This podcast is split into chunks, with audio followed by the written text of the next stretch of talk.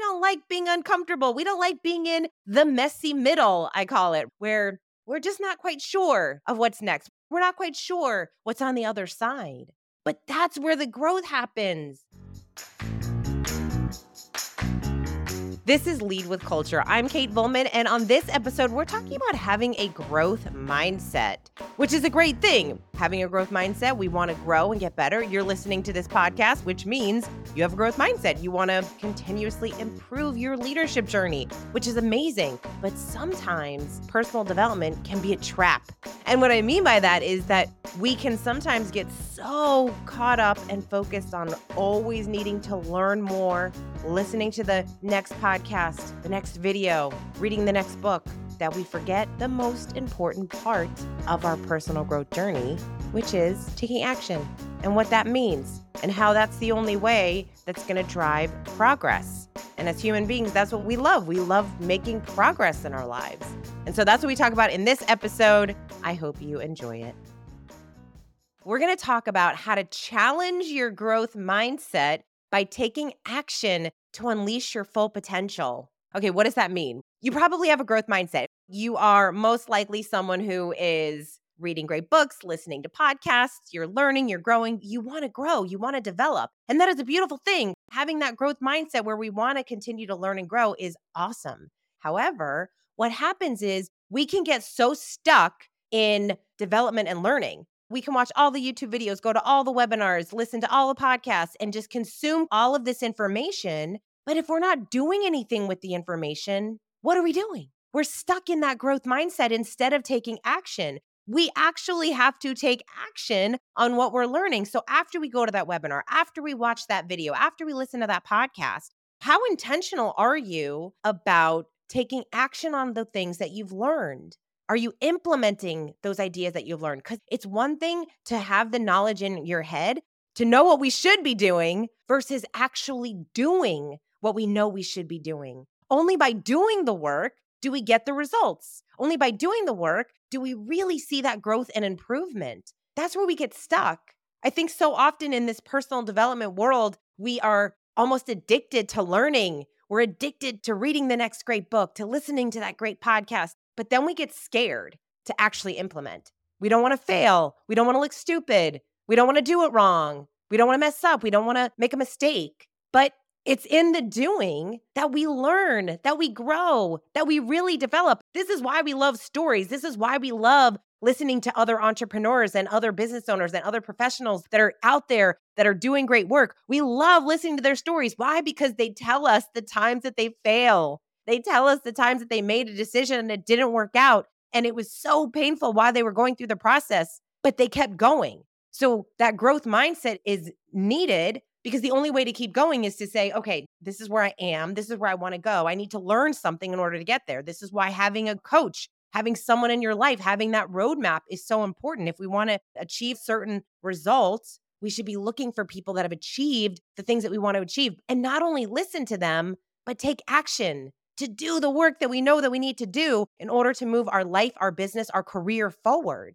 And this growth mindset applies in all different areas of our lives. We have to be intentional about what that looks like. And so I run a coaching company called Floyd Coaching. We certify dream managers. I'm also a dream manager. So when I meet with my dreamers, one of the first things that I ask them to do at the beginning of each session is to rate themselves in four different areas. We have physical, emotional, intellectual, and spiritual on a scale of green, yellow, and red. So green is good to go. Yellow is it's all right. I could probably use a little bit of improvement to get over to that green. And then red is not good things are not that great. So we need to figure some things out on how to move forward. So that is how they rate themselves. And so we get to do that on a regular basis. Every single day, we get to rate ourselves like, where am I feeling in these different areas of life? And then we got to see which of these areas do I want to improve? Which of these areas do I really want to build upon? Which of these areas might I be a little bit stuck, a little bit stagnant, allowing myself to be in the mediocre? Because there's something about being in red that means we have to definitely move forward. There's a lot going on and it might not be that great. But when we're in yellow, it might feel okay. Things aren't that bad. It's almost like it's harder to move from yellow to green because you're allowing yourself to just be okay with where you are. Instead of pushing yourself out of your comfort zone to really grow, to really develop. And I see this oftentimes with business owners. If our business is going okay, then maybe we don't push forward as much as we should. Maybe we don't take that next step. Why? Because we don't want to be uncomfortable. We don't like being uncomfortable. We don't like being in the messy middle, I call it, where we're just not quite sure of what's next. We're not quite sure what's on the other side. But that's where the growth happens. That's where we get to grow and become the best version of ourselves. And so we've got to think about that in all of those different areas. Where do you want to see some growth? So I'll share this example from my life. Health and fitness has been a big part of my life for as long as I can remember. I'm a huge fan. I think the body is incredible, what we can do with it. It's amazing. And so, for as long as I can remember, I've been waking up super early and getting my workout in before the start of the day. I've done all different types of routines, workouts, mobility exercises, yoga, lifting, all the things. And over the past couple of months, what I realized is I feel really strong. And I read Dr. Peter Attia's book, Outlive. And I got a little bit more into his content and I was watching some of his videos, his interviews with different people. And during one of the interviews, he was talking about different exercises that we should all be able to do. Through this journey, I realized that I can't do a pull up, but I feel like I should be able to do a pull up. I feel like I have been in the fitness space for long enough that I should like know how to do a pull up, but I couldn't do one. So instead of getting frustrated and just sitting there, I went over to YouTube and I decided I was going to figure out what I needed to do to be able to do a pull up. And so I found, of course, gazillions of videos and different articles that talk you through a plan of what you need to start doing in order to get to the level where you could do a pull up. And so I started doing these different exercises to like prepare me to do a pull up. And so it's a fun journey to be on. It's uncomfortable. I don't like it. I'm using very different muscles than I'm used to using. Even though I'm working my back, doing a pull up is very different. And so I have to like retrain my body, retrain my mind. And so I'm pushing myself out of my comfort zone to achieve this result. I share that example to you because it's just one thing that I've recognized over the past couple months. But what does that look like for you?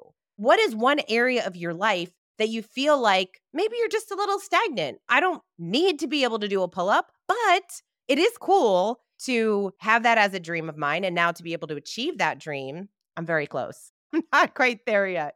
But I look at that, especially in people's creative pursuits, in their businesses. Why don't we do certain things? We don't do them because we're scared, because we're fearful, because we have all of these ideas of maybe it won't work, maybe we'll fail. When we get out of that mindset, we need to take action.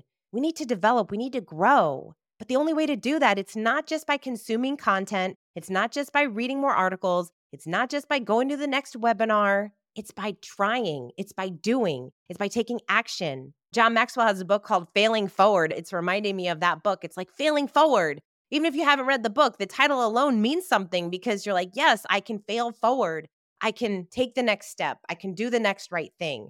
And then you get to reach out to other people. And so I think that's such an important thing with anyone that has that growth mindset attitude. We have to remember that, yes, that growth mindset is important, but that growth mindset coupled with taking action, coupled with doing the things that we're learning and also getting that support and help from someone who's done it before. And so that is my challenge for you today. Think about the area of your life where maybe you feel a little bit stagnant, maybe you feel like there's an opportunity for growth, and maybe that's something that you've been reading and researching and studying and listening to all the podcasts and everything, but you just haven't taken the next step.